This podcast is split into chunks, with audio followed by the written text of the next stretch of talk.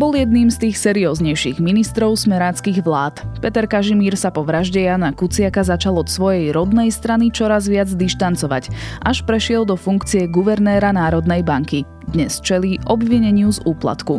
Je piatok, 25. novembra, meniny má Katarína. Bude oblačno až zamračené, na severe miestami dážď, od stredných polôch sneženie. 1 až 6 stupňov. Počúvate Dobré ráno, denný podcast denníka ZME s Janou Maťkovou. A nezabudnite, že ponovom môžete počúvať naše podcasty aj bez reklamy. Ak si zakúpite prémiové predplatné na predplatné.sme.sk lomka podcast, podporíte našu tvorbu a zároveň budete môcť môcť cez našu vynovenú aplikáciu Sme.sk počúvať podcasty neprerušene bez reklamy. Ešte raz predplatné.sme.sk lomka podcast. Ak nás počúvate cez Apple Podcasty, môžete tento podcast podporiť priamo vo vašej apke, čo vám tiež sprístupní podcasty bez reklamy. Získajte štýl a pohodlie za polovicu. Nová edícia Play od Hyundai prináša atraktívne čierne doplnky a skvelú výbavu. Modely i30, Bayon a Tucson môžete mať teraz s vyhrievaným volantom a sedadlami, inteligentným kľúčom či zatmavenými oknami. Spoznajte všetky výhody Hyundai Play na www.autopolis.sk alebo v predajniach Autopolis na Panónskej, na Boroch alebo na novej prevádzke na Račianskej 155A.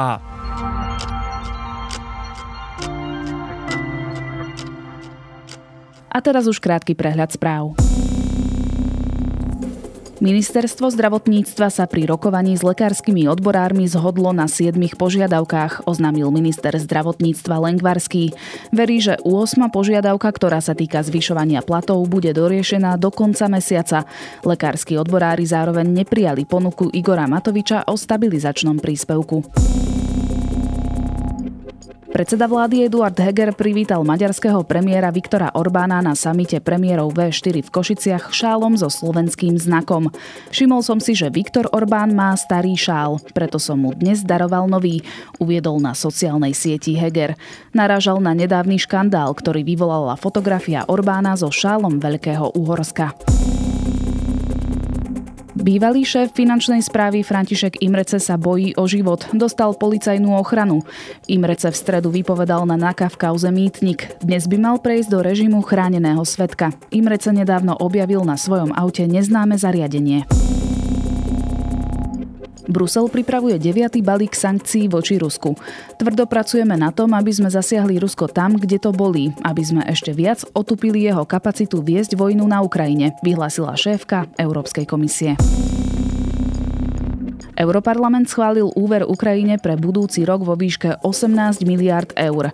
Úver má slúžiť ako predvídateľná a nepretržitá podpora v budúcom roku namiesto pomoci ad hoc. Mal by pokryť základné verejné služby, prispieť k makroekonomickej stabilite a obnove infraštruktúry. Viac aktuálnych správ nájdete na sme.sk.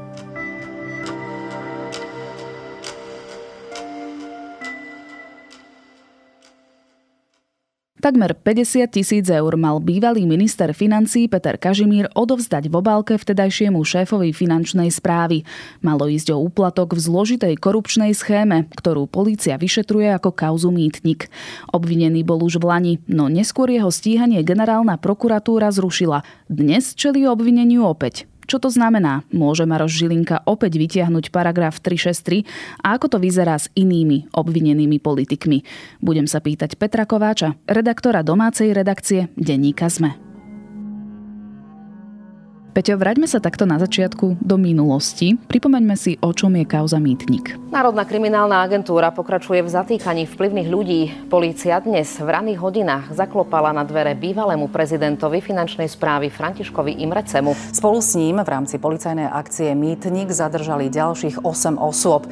Zásah súvisí s podozrením z korupcie a machinácií pri verejnom obstarávaní. Kauza Mýtnik je jedna z najrozsiahlejších kauz, ktoré sú momentálne nielen v rámci vyšetrovania ešte vyšetrované, ale už aj z časti na súdoch. Zmanipulované tendre u Daniarov priniesli organizovanej skupine desiatky miliónov eur. Aj také sú závery kauzy Mýtnik, ktorá smeruje na súd. Celkovo je obvinených 19 ľudí. Hovorí o rozsiahlých úplatkoch, ktoré sa týkali na finančnej správe prevažne kšeftov, ktoré súviseli s IT zákazkami a vo veľkej miere smerovali známemu podnikateľovi Michalovi Suchobovi a jeho firmám. Spomínaný Michal Suchoba podniká v sektore informačných technológií. Jeho firma Alexis mala zarábať milióny eur vďaka zákazkám z finančnej správy. Suchoba je pritom priateľom Františka Imreceho. V podstate ten princíp spočíval tak, že on vopred mal slúbené nejaké zákazky, ktoré boli vypísané tak, aby ich potom on vyhral a samozrejme boli aj predražené. Aspoň takto teda zatiaľ hovoria obžaloby alebo obvinenia, ktoré sú momentálne vznesené.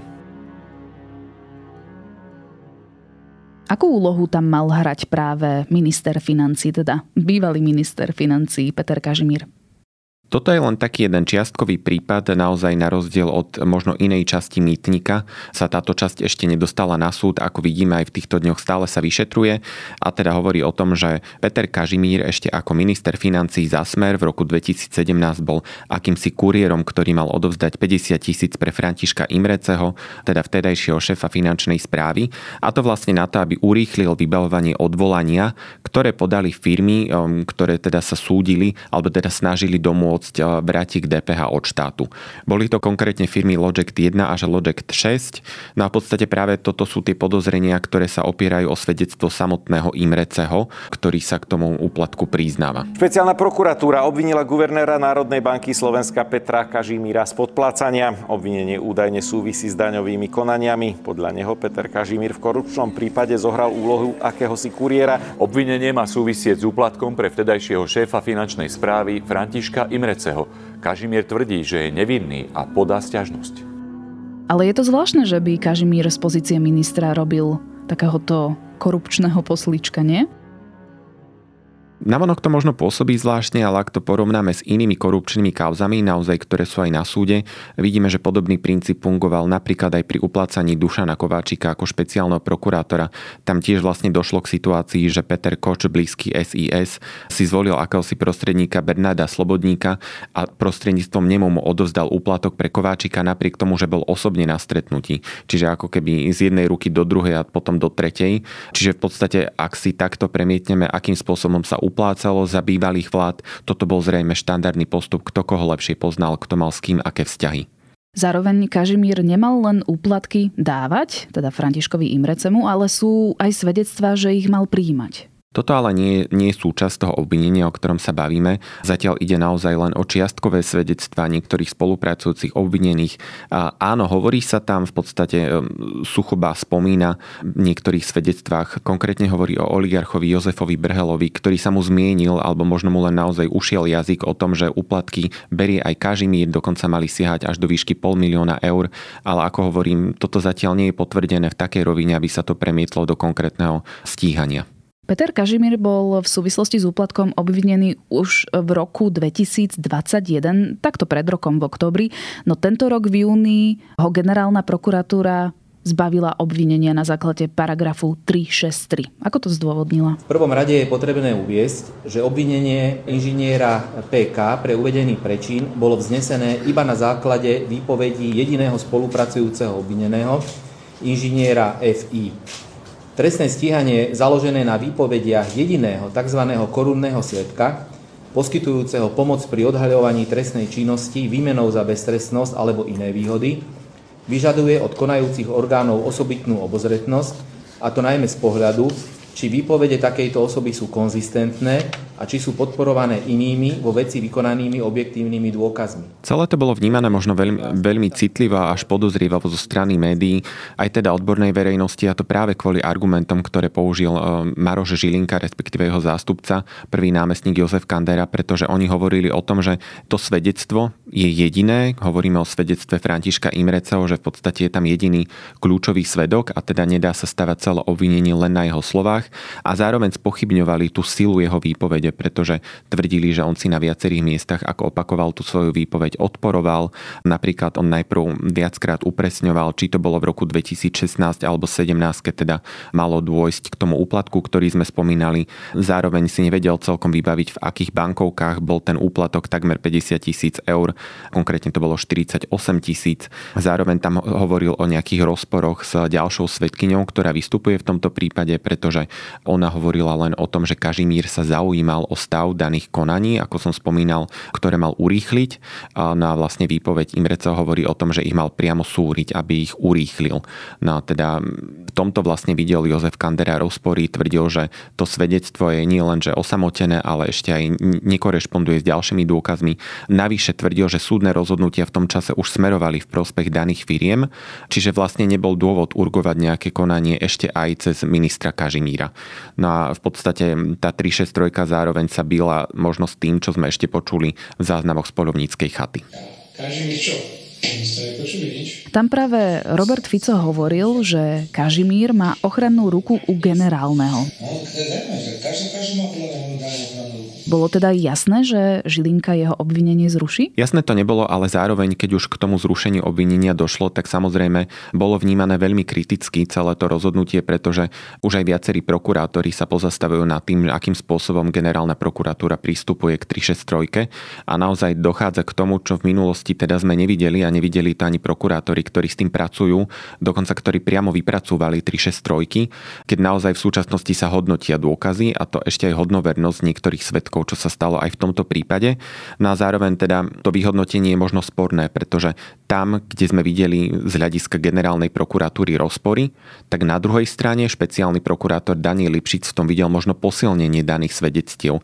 Ak budem konkrétny, to, že niekto si po niekoľkých rokoch už nepamätá konkrétne bankovky, ktoré boli použité v úplatku, Daniel Lipšic interpretoval tak, že to len posilňuje to, že svedok sa na nič nehrá, nesnaží sa tvrdiť, že po 4-5 rokov vie detaily a naozaj si ich vo vopred nejako pripravil. Na druhej strane generálna prokuratúra to považuje za slabinu a za niečo, čo teda daný človek nevie vysvetliť. Čiže vlastne to sú také rozpory. No a aby som odpovedal ešte na tú otázku priamo, ktorá sa týka Maroša Žilinku, on v tom čase sa zároveň možno tak prikryl svojim prvým námestníkom, pretože dlhšie nebol v práci a to rozhodnutie je vlastne podpísané práve Jozefom Kanderom, čiže ako keby nejde o, o rozhodnutie priamo Maroša Žilinku.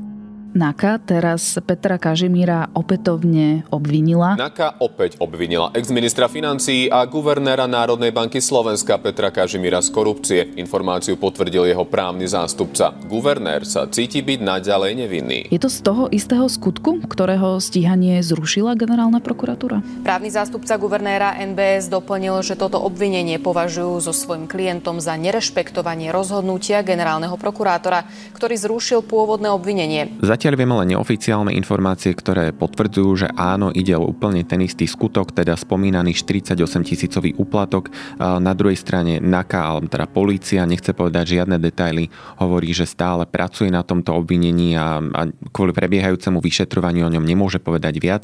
Stroha je aj špeciálna prokuratúra, ktorá ešte nemá dorúčané to znesenie obvinenia, preto prípadne ako bližšie nekomentuje. Už pri prvom obvinení ho koaliční poslanci a lídry vyzývali na vzdanie sa funkcie funkcie, dokonca aj samotná prezidentka Zuzana Čaputová. Predpokladám, že tento apel príde aj teraz. On je vo svojej funkcii guvernéra Národnej banky Slovenska neodvolateľný? Za súčasnej politickej situácie prakticky áno, pretože ten proces odvolávania guvernéra je pomerne zložitý. Tam najprv musí v prvom rade návrh vlády, ktoré teda musia schváliť ministri. A následne ide celý tento návrh do parlamentu. Ak ho schváli parlament, až potom do tretice je na rade prezidentka. V tomto prípade vidíme, že tá politická podpora takéhoto návrhu zrejme nebude. A to minimálne kvôli tomu, že teda nadpolovičnú väčšinu pri menšinovej vláde koaličné strany nezískajú a zároveň asi nemôžeme ani očakávať, že by či už Smer alebo Hlas alebo ďalšie opozičné strany sa snažili silou mocou dať dole z funkcie guvernéra Národnej banky. V kauze Mýtnik je ale viacero známych mien, okrem oligarchov Jozefa Brhela či Miroslava Výboha, ktorí sú oligarchami blízko Smeru, aspoň tak sa o nich teda hovorí. Je tam napríklad aj Radko Kuruc, ex-štátny tajomník na ministerstve financí za vlády Smeru. Tento mozaiky ako zapadá? Toto je vlastne tá hlavná kauza, ktorá sa volá mýtnik, alebo aspoň my ju tak označujeme. A tá už je momentálne na súde a naozaj Radko Kuruc stojí pred súdom práve kvôli takýmto korupčným podozreniam. Ak ešte vlastne prepájame či už jeho alebo spomínaných oligarchov so smerom, tak z okolností ho zastupuje ako právny zastupca Robert Kaliňák, dlhoročný minister e, vnútra za smer. No a teda ešte ku kauze Mýtnik, e, táto hlavná kauza, kde aj Radko Kuruc je ešte momentálne na súde, ale tam je jedna zložka kauzy Mýtnik 3, ktorá už bola pravoplatne rozhodnutá. No a vlastne tá sa týkala dvoch úradníčok Kornélie Černej a Denisy Židovej, ktoré v minulosti zobrali úplatok 20 až 30 tisíc eur. Obe za to dostali trojročný podmienečný trest, ale čo je dôležité na ich odsúdení je práve to, že ich usvedčoval, rovnako ako v tomto prípade kajúcnik František Imrece. No a v podstate bolo to prvý raz, keď súd uznal jeho svedectvo ako plnohodnotné, dokonca sudca Cisarik povedal, že nevidel dôvod neveriť mu, napriek tomu, že teda v súčasnosti vidíme rôzne snahy o spochybňovanie svedectiev Imreceho, ako som spomínal, urobila tak aj samotná generálna prokuratúra, ktorá vidí v jeho výpovediach rôzne rozpory. Sudca sa ho zastal, povedal, že napriek tomu, že teda obhajoba sa ho snažila spochybňovať, osobne prišiel a, a sudca mal možnosť vypočúvať ho a nenašiel nie žiadnu slabinu v tom, čo tento kajúcnik hovorí. Reagujete, vy trváte na tom, že to, čo ste vypovedali pred súdom, je pravda? Ja samozrejme trvám na tom, že to, čo som vypovedal pred súdom, je pravda. Ja som sa rozhodol spolupracovať s OČTK z dôvodov, že som to považoval morálne za správnejšie aj z dôvodov, že mám nejakú seba reflexiu voči tým rokom na, v pozícii prezidenta finančnej správy aj nejakú empatiu voči spoločnosti a, a v tejto pozícii mi nič na nich zostáva, ako vypovedať pravdu. No a práve Imrece a aj podnikateľ Michal Suchoba, ktorého sme spomínali, svedčia nielen proti Kažimírovi, ale aj proti expremiérovi Petrovi Pelegrinimu. Ten mal podľa ich svedectiev prijať úplatok v krabici od šampanského za nasadenie virtuálnej registračnej pokladnice. Pelegrini však obvinený nie je. Prečo? Z toho, čo máme možnosť vedieť, takto zvonku tam chýbajú dôkazy, pretože ak by sme boli možno obhajcami Petra Pellegriniho, všetko sa mohlo stať, že niekto si v jeho prospech vypýtal úplatok, pretože naozaj tam došlo k situácii, keď František Imrece povedal Michalovi Suchobovi, že, že Pellegrini si zaslúži odmenu za e-kasu. Bolo to v roku 2014. Peter Pellegrini bol v tom čase štátnym tajomníkom na ministerstve financí a mal zabezpečiť tento projekt a jeho priechodnosť, z ktorého mal následne práve profitovať Michal Suchoba ako človek, ktorý riešil IT zákazky pre finančnú správu alebo ministerstvo financí. No a vlastne my nevieme povedať okrem tohto jedného svedectva, či vôbec existuje nejaký ďalší dôkaz, zmienka alebo čokoľvek iné, čo by usvedčovalo Petra Pellegriniho. Súdiac z toho, že polícia sa ani len nepokúsila obviniť ho, vypočula ho samozrejme, tak vieme asi to, že zrejme tých dôkazov málo. Tú krabicu mu mal odovzdať Miroslav Výboch, ten je ešte stále v Dubaji? Pokiaľ vieme áno, ale zároveň nie je to oficiálna informácia, pretože pochopiteľne Miroslav Výboch sa vyhýba akejkoľvek komunikácii so slovenskými úradmi, pretože na neho je už podaná obžaloba, čaká sa na to, kedy príde na súd a kedy sa ňou súd bude zaoberať. Už sa tak malo stať kvôli prechodu sudcu z špecializovaného súdu na najvyšší súd sa termín musel posúvať, bude až v novom roku, ale každopádne Miroslav Výboch zrejme bude súdený v neprítomnosti. Kažimír či Pelegrini nie sú jediní ľudia z vrcholovej politiky, ktorých um, z nekalých skutkov usvedčujú výpovede svetkov. Obvinení sú napríklad aj Robert Fico, Robert Kaliňák alebo Peter Žiga. Z akého dôvodu? Pripomeňme si to. Peter Žiga ako bývalý minister hospodárstva je možno takým samostatným prípadom, pretože on je obvinený už dlhé mesiace a nevidíme v podstate žiadny progres v jeho prípade. Nijako sa to nehýbe. On je konkrétne obvinený z toho, že údajne podplácal súdkyňu Najvyššieho súdu, aby štát získal naspäť vodu vodnú elektráreň Gabčíkovo. Samozrejme, on to popiera. No a potom sú tu ďalší obvinení, najmä lídry Smeru, Robert Fica, Robert Kaliňák. Ide o kauzu Sumrak, ktorá je zasa takou nadstavbou. Ďalšej kauzy Očistec, tá hovorí o organizovanej skupine v polícii, ktorú z úzadia riadil či už oligarcha Norbert Bodor alebo jeho príbuzný Tibor Gašpar ako šéf polície, ktorý ale teda zároveň upratával v úvodzovkách niektoré kauzy tak, aby dopadli podľa toho, aké boli predstavy politikov, konkrétne Smeru. No Robert Kaliňák a Robert Fico mali celé toto ako keby politicky kryť. To je tá pasáž, ktorá sa teda týka ich. Tam už niekoľko mesiacov sa čaká, kedy sa prípad dostane na súd. Vieme, že špeciálna prokuratúra sa o to už pokúsila a podala obžalobu. Súd ju potom vrátil a každopádne teraz je ten priestor, keď e, má možnosť ešte do prípadu zasiahnuť generálna prokuratúra prostredníctvom paragrafu 363. Zatiaľ ešte tá lehota plinie. Nevieme od generálneho prokuratúra, či tak hodla spraviť. A tu sa oblúkom dostávame späť k Petrovi Kažimírovi. Vraj aj on sa mal zúčastňovať nejakých konšpiračných stretnutí na úrade vlády, kde sa dohadovala diskreditácia Andreja Kisku a vedel vraj aj o zneužití informácií na finančnej správe. Ehm, naozaj meno Petra Kažimíra sa tam spomína a spomína sa opakovane, aj keď teda nie je súčasťou obvinenia, o ktorom hovoríme.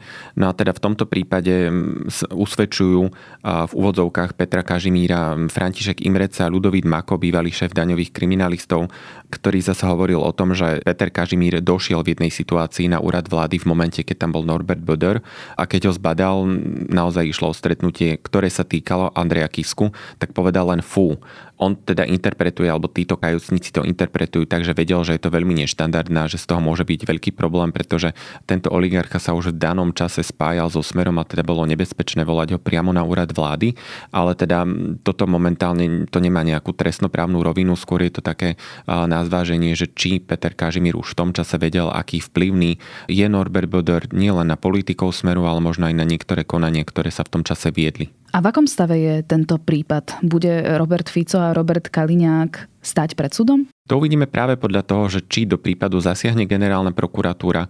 Ona teda ešte nevie, nevieme o tom, že by plánovala použiť 363. Ak tak aj spraví, v podstate my opäť môžeme vidieť aj to, čo v prípade Petra Kažimíra alebo napokon aj Vladimíra Pčolínskeho, že to obvinenie bude vznesené opakovane.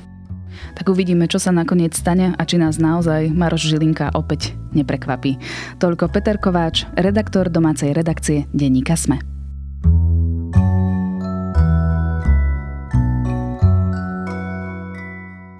Ak máte radi poviedky, knihu Manuál pre upratovačky od Lucia Berlin si zamilujete. Veľmi plasticky vykresľuje život obyčajných ľudí, nazera im do hĺbky a tajov duše. Príbehy sú dramatické, aj vtipné, miestami drsné, no proste ako sám život. Je to ideálne víkendové čítanie. Ak by ste chceli niečo na počúvanie, odporúčam vám podcasty Piatoček, TFM, v sobotu Klik a v nedelu Dejiny o spoločenskom živote v antickom Grécku. Na dnes je to všetko, počúvali ste Dobré ráno, denný podcast denníka ZME s Janou Maťkovou.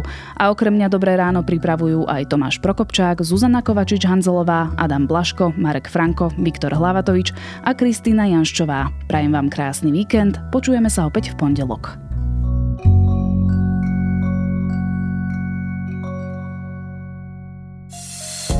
Som Janka Imrichová a so svojím stálym hostom, primárom a prednostom ginekologicko-pôrodnickej kliniky fakultnej nemocnici v Trenčíne Petrom Kavčákom pre vás máme pripravenú už tretiu sériu Ginkastu. Opäť rozoberieme 10 tém začneme rakovinou vaječníkov, dostaneme sa k rakovine prsníka, ale aj k malým ginekologickým operáciám, viacplodovej tehotnosti alebo vaginálnemu pôrodu po cisárskom reze. Odpovedať budeme aj na vaše otázky.